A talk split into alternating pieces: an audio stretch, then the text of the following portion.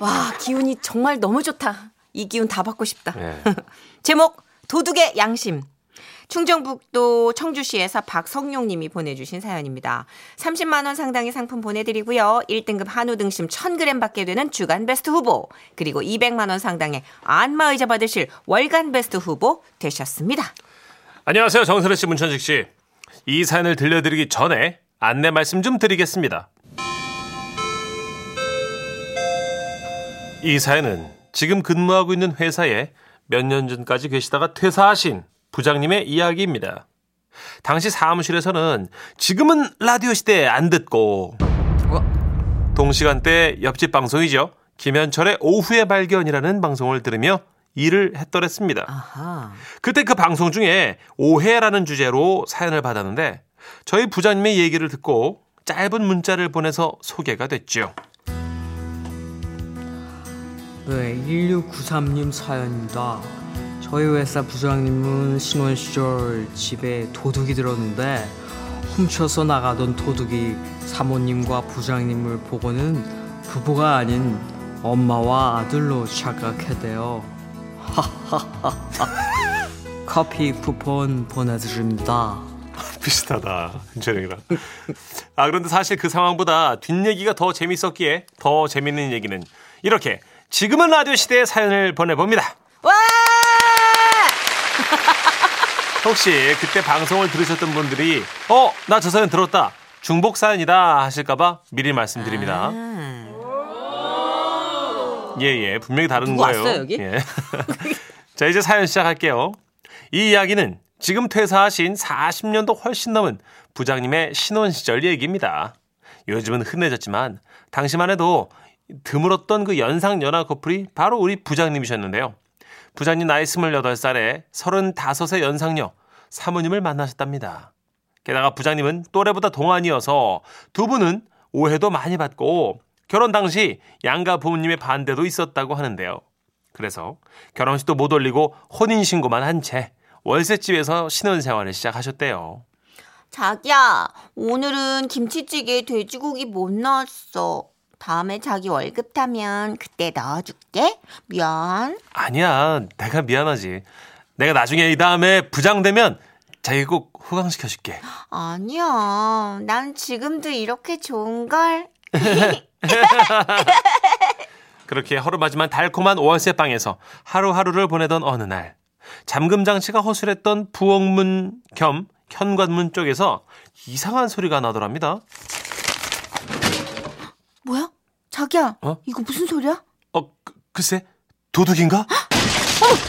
그 예상은 현실이 되었고 잠시 후 복면을 쓴 도둑이 방문을 열어 제꼈대요. 예. 도둑이다! 지금부터 소리 지르면 가만둔다. 도둑은 부, 부자님과 사모님의 손을 묶고 무릎을 꿇게 만든 후에 집안 구석구석을 뒤졌는데요. 그러다가 유일하게 돈이 될 만한 실반지 하나와 시계를 발견했대요. 어, 그, 그건, 그건 안 돼. 조용히 못해? 어, 그거 우리 집 전 재산인데요. 그런데 그때였습니다. 훔쳐서 방을 나가려던 도둑이 발걸음을 멈칫하더니 사모님과 부자님 얼굴을 뚫어져라 쳐다보더랍니다. 그러면서 한숨을 푹 쉬더니 부자님을 보고 이렇게 말하더래요. 아, 야, 너 아빠 없이 엄마랑 이렇게 둘만 사는 거야? 예? 아, 저, 저, 잠깐만요. 그 말을 들은 사모님은 그 위험하고 무서운 상황에서도 자기 얼굴을 부장님의 엄마로 오해한 것에 열이 받아 참을 수가 없었답니다. 아, 진짜 어이없네. 어, 지금 뭐라 그랬어요? 내가 뭘? 아니, 아빠 없이 엄마랑 두, 둘만 사냐고? 와, 나 진짜. 와. 그 순간 와, 도둑은 사모님이 아내라는 사실은 꿈에도 생각을 못 했는지 이런 말을 하더라죠. 와, 진짜. 아빠 없이 엄마랑. 와, 나 진짜 어떻게 그런 말을 하지? 너무 그렇게 화낼 거 없어. 나도 아빠 없이 엄마라만 컸는데 뭐예요? 사람 인생이 남들하고 다 똑같을 수는 있나? 우리 엄마도 아빠 없이 나 키움 아 혼자 진짜 고생 엄청 많이 아 예. 아, 뭐야, 뭐야. 이 사람이 지금 뭐라는 거야? 사모님은 도둑의 난데없는 자기 고백에 당황하셨고 그것을 기회라고 생각한 건 바로 부장님이었습니다. 부장님은 벌쩍 뛰고 있는 사모님과 복면 속 눈만 보이는 도둑의 그 촉촉한 눈물을 보면서 어쩌면 이 도둑은 마음이 약한 초보 도둑일지도 모르겠다 판단하셨답니다. 그때부터 부장님은 속으로 계획을 세우셨던 거예요. 무슨 말이라도 좀 해봐. 무슨 말이라도 해보라는 사모님의 말에 부장님이 선택한 단어는 Three, two, one. 엄마. 어, 어, 뭐? 엄마. 평소에도 사모님이 제일 싫어하는 말이 남편하고 있으면 큰 누나 같아 보인다는 말이었는데 거기에 더해 엄마라는 말을 남편 입에서 들었으니 사모님은 도둑이고 뭐고 눈앞에 보이는 게 없었겠죠. 야, 너 똑바로 말 안 해? 어? 제대로 말하라고. 부자님은 그래도 일단 도둑을 보내는 게 급선무니까 고개를 숙인 채 야단 맞는 아들처럼 어깨를 흐느끼셨답니다. 어머머, 어머, 어머머. 고개는 왜 숙여? 어? 고개 들어. 그 모습에 더 마음이 약해진 도둑은 아, 야 내가 도둑이기는 하지만 양심은 있어. 어? 없는 사람들 건 안 훔친다. 이거 다시 돌려줄게. 그래 인마 너 저기 어깨 펴. 어? 엄마랑 엄마, 둘이서라도 어. 힘내서 잘 살아야지. 와 진짜. 너 임마 나처럼 되고 싶냐? 자식아? 진짜 왜 저래? 왜 저래? 너 뭐야? 임마 아빠 없어도 너 진짜 엄마 잘 지키고 뭐야 이거 왜 주는 거야 이거 그리고 왜? 훌륭한 사람 돼야 돼. 이, 네, 됐어? 이거 놓고 가 왜? 왜 왜 놓고 가 왜? 졸지에 엄마인 게 기정사실화된 사모님은 자존심에 커다란 상처를 입으셨고 그래서 도둑을 향해 더욱더 크게 외치셨답니다. 야 가져가. 어? 야 이거 왜 왜 필요 없어? 가져가. 아주머니 괜찮아요. 저도 어릴 적 비슷한 가정 환경에서 아, 자라서 아주- 오늘 마음이 아. 안 좋아 아주 그냥 두고 써 그거. 싫어. 가져가. 어, 나 아, 신고 안 할 테니까 가져가. 가져가. 야, 내가 돈이 없지 자존심이 없냐? 고집 어? 부리지 마요 아줌마 이거 자존심하고 상관없는 거야 그리고 저 아들이 기가 많이 죽어 보여 아들 아들 아니라. 체면을 그냥 많이 세워주길 아니라고 아니라고 아들 아니라고. 이 아줌마가 큰일 나라 좀 그 자식 부정하면 벌 받아요 어, 나 진짜 그리고 미치겠네. 내가 들어오기가 쉬웠어 이 문단속도 좀 잘하시고 이 그리고 저 아들 아들 아니라고. 너 임마 너 이거 아저씨 나가면 너 임마 문 걸어 잠궈 아들 아니라고 아니라고 아들 아니라고. 그렇게 도둑을 보낸 부장님은 상황을 모면했다는 기쁨으로 사모님을 끌어안았는데 사모님이 몸을 매우 부들부들 떨고 계시더랍니다 가만두지 않을 거야. 아이 됐어 자기야 도둑 갔는데 뭐 그리고 폐물도 놓고 갔잖아 도둑 말고 그럼 너 너 안 가만둘 거야 내가 이 자식아. 사모님은 잡히는 대로 프라이팬을 들고 부자님을 향해서 달려들면서 어, 너는 너 죽고 나 죽자. 어? 아이, 야, 내가 네 엄마야? 아니. 엄마? 야, 아무리 돈이 귀해도 그렇지 너 자존심은 있어야 된다. 엄마, 난 자기야, 못 살아. 아이, 그게- 도장 찍어, 못 살아. 아이 그렇게 부자님은 영혼과 자존심을 팔아서 재산은 건졌지만 사모님한테 신뢰를 잃어서 이혼의 위기까지 다녀왔다고 하는데요. 지금은 뭐 퇴사하셔서 만나뵐 순 없지만 들리는 소문에 의하면 아직도 안 헤어지시고 행복하게 잘 살고 계신다고 합니다. 부디 두 분 그 옛날 도둑 사건은 잊으시고 앞으로도 행복하십시오.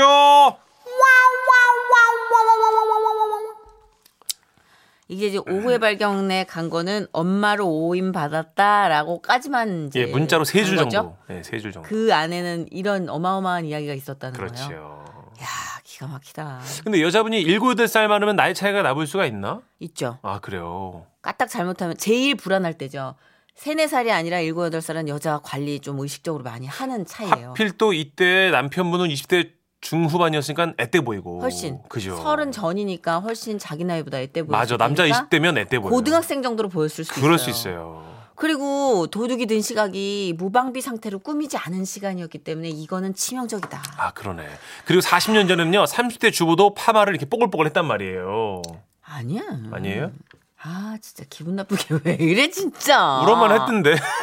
왜 이래요 정말 아니라니까. 김현정님. 했나? 어머, 진짜 여자 입장에서 제일 열받는 말을 하셨네. 완전 열받죠. 어. 폐물도 필요 없다. 나가라. 근데 이제 그 도둑의 기운이 워낙 여리여리해서 네. 흉악범이 아니면 한 번쯤은 그렇게 자존심을 세워볼 수도 있지만 흉악범이면 그 위험한 거예요. 그냥 그러니까요. 잠깐 엄마 하는 게 낫지. 잠깐 엄마 하는 게 낫지. 김도규님, 그 아들 살아 있나요? 예, 다행히 아직 잘 살아 있답니다. 살고 계시는 거. 이혼 안 당했대요. 임선봉님. 아, 근데 마음 열여서 어디 도둑 해먹겠어요. 본성이 착하시니 그 도둑 반성하고 새로운 인간 되셨을 듯 크크크. 그쵸. 그이 정도면 이 정도면 두 번 세 번은 안 했을 것 같은데. 감정이입돼 가지고 그죠? 음, 엄마 생각해 가지고. 네. 그 누군가의 아주 흉악범이 될 길은 막았잖아요. 아, 이걸로도 위로가 안 되겠다. 아유 진짜. 노래로 위로해 좀 해드릴게요. 성시경입니다. 우린 제법 잘 어울려요. 지금은 라디오 시대 웃음이 묻어나는 편지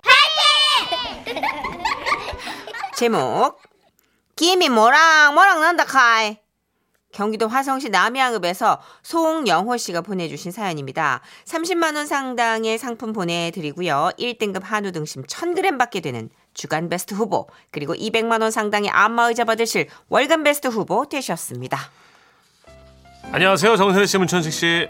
며칠 전에 30년 지기 고등학교 동창들을 만났습니다. 야 너희들 그거 기억나나? 샌드위치 사건. 야 아마 라디오에 사연 보내면 100% 당첨일 기다. 예.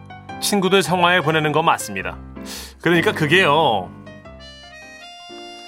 1987년 당시 저는 부산의 한 고등학교에 막 입학한 까까머리 남고생이었습니다. 저희 집은 학교 근처라 통학을 했지만 경상북, 경상남북도와 부산, 대구 지역에 있는 촌에서 부산까지 유학을 온 기숙사생들이 상대적으로 더 많았거든요. 그러다 보니 자연스레 통학파와 기숙사파가 갈리게 됐죠. 아이 통학파 촌놈들. 그 집도 가까운 놈들이 또 지각이가. 뭐라카노 기숙사 촌놈아가. 하하 우리는 저목 끝나면 칼같이 자고 기상벨 울리면 칼같이 일어난다. 니들이 저모를 아나? 모르지. 서울에서 시골로 전학 가면 서울 촌놈이라고 놀리듯이 저희도 그랬습니다. 진짜 깡촌에서 올라온 기숙사생들이 수적으로 훨씬 많았기 때문에 부산이 집인 통학생들이 오히려 도시촌놈 취급을 받았던 거죠. 야야 송영호 야 니는 통학해서 잘 모르지 그 요 앞 골목에 슈퍼 있다 아이가 거기 100원짜리 샌드위치가 직이 준다 니가 가라 골목 슈퍼. 참말로. 야, 니 거기 샌드위치 뭐 보면 반한데. 한쪽은 땅콩 크림, 한쪽은 바닐라 크림까지 살살 발려 있어가 입에서 고막 그냥 막 쌀이 막 살살 녹는다. 카이. 아 그, 그래도 니나 뭐라 샌드위치. 도시촌놈이라고 나를 또 놀리나 싶어 관심 없는 척 하는데 거기 있잖아. 아침 일찍 일어나서 가서 사잖아. 그러면은 봉지 뜯자마자 막 김이 뭐랑 뭐랑 난다 아이가. 야, 그거 억수로 맛있다. 늙은 쪽제비 같이 생긴 자식이 어디 약을 파노? 이? 뭐? 빵에서 김이 난다고? 아이고야 뻥치지 마라 자식아. 어이가 없었습니다. 아 찐빵도 아니고 공장에서 찍어낸 빵을 봉지에 포장까지 해서 파는데 어떻게 김이 나겠냐고요. 결국 우린 편을 갈라서 내기를 했습니다. 그만 1교시 끝나면 우리 쪽에서 한 명, 너희 쪽에서 한 명, 잽싸게 뛰가서 싸우는 기다. 알았나? 통학파의 자존심을 걸고 콜이다. 통학파 아구들 소리 질러! 야, 야, 너희들 꼴랑 시내 산다고 우리를 알로 봤지? 기숙사파 전사들 소리 질러라! 전쟁이야 뭐야. 그래서 1교시 종료를 알리는 종이 울리자 기숙사파와 통학파의 샌드위치배 달리기 경주가 시작된 겁니다. 야, 야, 그만 보게. 아, 웃기지 마라. 우리가 이긴 대. 아, 발이 빠른 놈들을 골라보냈지만 쉬는 시간 10분 안에 학교 밖에 있는 슈퍼에 다녀오기란 역부족이었고 자, 자, 2교시 수학 수업 시작합니다. 네, 네, 쌤이요. 죄송합니다. 아, 먹어. 어디 갔다 이제 기 들어오노. 둘 다 이리 온나. 녀석들 손에 샌드위치까지 들려있는 걸 본 수학쌤은 폭발 직전이었습니다. 그때 반장 녀석이 똑 부러지게 설명을 해주더군요. 아, 쌤요. 그게 아니고요. 기숙사 생들은 샌드위치에서 김이 모락모락 난다 하고 예. 통학생들은 세상에 무슨 그런 게 있노? 하고 내기를 했습니다. 그래가 급하게 사갖고 와서 확인하는 겁니다. 뭔 말도 안 되는 소리고, 어이? 빵에서 김이 와 안 나노? 저는 제 귀를 의심했습니다. 빵에서 김이 왜 안 나냐고? 자, 보이나? 안녕. 난 샌드위치야. 몸에서 김 나는 거 보이니? 통학생이라 몰랐구나. 뭐라 뭐라. 매년 이런 놈들이 있어가 미리 말한다는 거를 쌤이 깜빡했대. 학교 근처에 가면 빵 공장이 있대. 아, 그 아침마다 갓 만든 빵을 슈퍼 아줌매가 새벽에 받아오거든. 그래가지고 빵이 따뜻하니, 어이? 뜯으면 막 김이 나는 기다. 맞지? 아이, 성영호! 그리고 다음날 담임쌤은 아침 조회 시간에 김이 모락모락 나는 샌드위치 60개를 사오셨고요. 사이좋게 김 나는 빵을 먹으며 기숙사파 통학파의 싸움은 끝이 났습니다. 그날 이후 기숙사생들은 통학생들이 부탁하면 김이 모락모락 나는 샌드위치를 사서 혹시나 식을까 가슴에 품고 배달을 해주곤 했지만 얼마 못 가 또 투닥댔던 기억이 나네요. 지금은 맛있는 빵들이 차고 넘치지만 땅콩 크림이 발라진 샌드위치만 보면 그때 생각이 납니다. 세상에 하나밖에 없던 김나는 샌드위치 빵. 우리 학교 동문들만 아는 그 시절 얘기였습니다. 어, 1614님이, 어, 그 학교 부산 해운대에 있는 학교 같은데, 제 후배 사연 같네요. 어, 어. 맞아요, 해운대. 해운대에서 온 사람 맞습니다. 이 빵이 유명했나 보다. 어, 그죠? 땅콩 샌드위치 빵. 맛있을 것 같아. 그런가 보다. 빵공장이 옆에 있었대. 어, 학교 위치 너무 좋다. 그쵸. 모름지기 학교는 빵공장 끼고 있는 학교가 최고 아닙니까? 뭔 소리요? 7531님. 어머, 빵 얘기하니까 슈크림빵 먹고 싶다. 크림빵, 그것도 맛있겠다. 그죠. 저는 소라빵 안에 이제 코- 초코크림 들어있는 거 좋아했는데. 아, 그것도 맛있었어요. 그죠. 초코 크림 슈, 예, 소라빵. 예. 그것도 맛있었고, 그때는 그 왜 지금 이렇게 소보로빵이라고 그러잖아요. 네네네. 그 소보로빵 안에 딸기잼 있는 빵이 있었어요. 오. 전보빵인가 그런 만보빵인가 그래요? 되게 넓적하게 어. 소보로빵을 만들고 그 안에다 알아, 알아, 크림이랑. 딸기잼을 번갈아 가면서 그래. 넣어놓은 거. 그거 너무 맛있었단 말이야. 뜯어 먹는 저도 재미가 그거 있었잖아요. 어머니랑 많이 사 먹었는데. 그죠, 그죠. 네. 아, 그게 만보빵인가 전보빵인가 하여튼 그런데. 그랬었어요. 그 맞아요. 우리 시대를 대표하는 빵이 있었어요. 아, 오구오사님. 하하. 아, 맘모스빵 맘모스빵, 아니냐. 어, 정답. 미안합니다. 정답. 맘모스빵. 전보 만보는 두 개를 나눴네. 노래구나. 음. 자. 풀노래. 오구오사님. 하하, 옛날 생각 나네요. 저도 대전에서 90년도에 기숙사 생활 했었는데, 정말 재미있었는데, 갑자기 생각나네요. 저 기숙사 생활해도 그렇게 패를 나눠. 뭘 그렇게 이 와중에 서울서 온 것도 아니고 이 와중에 정통 통학파와 기숙사파 하여튼 나눠. 재미지 뭐, 재미. 그러니까 예. 자 서태주 아이들의 노래 준비했어요. 우리들만의 추억.